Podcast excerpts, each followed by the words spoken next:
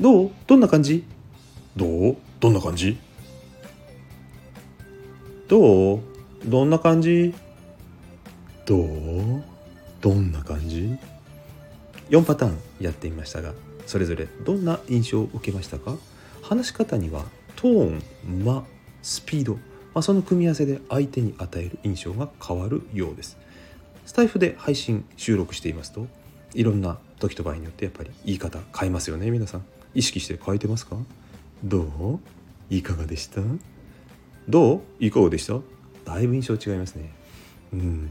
色っぽくしたいのか？ね？ささやくように喋るのか？キレッキレに？分かりやすくはっきり強い感じで言うのか？いろいろありますね。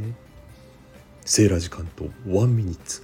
今回は話し方のトーン、間、スピードについて語ってみました。皆さん意識していることありますか？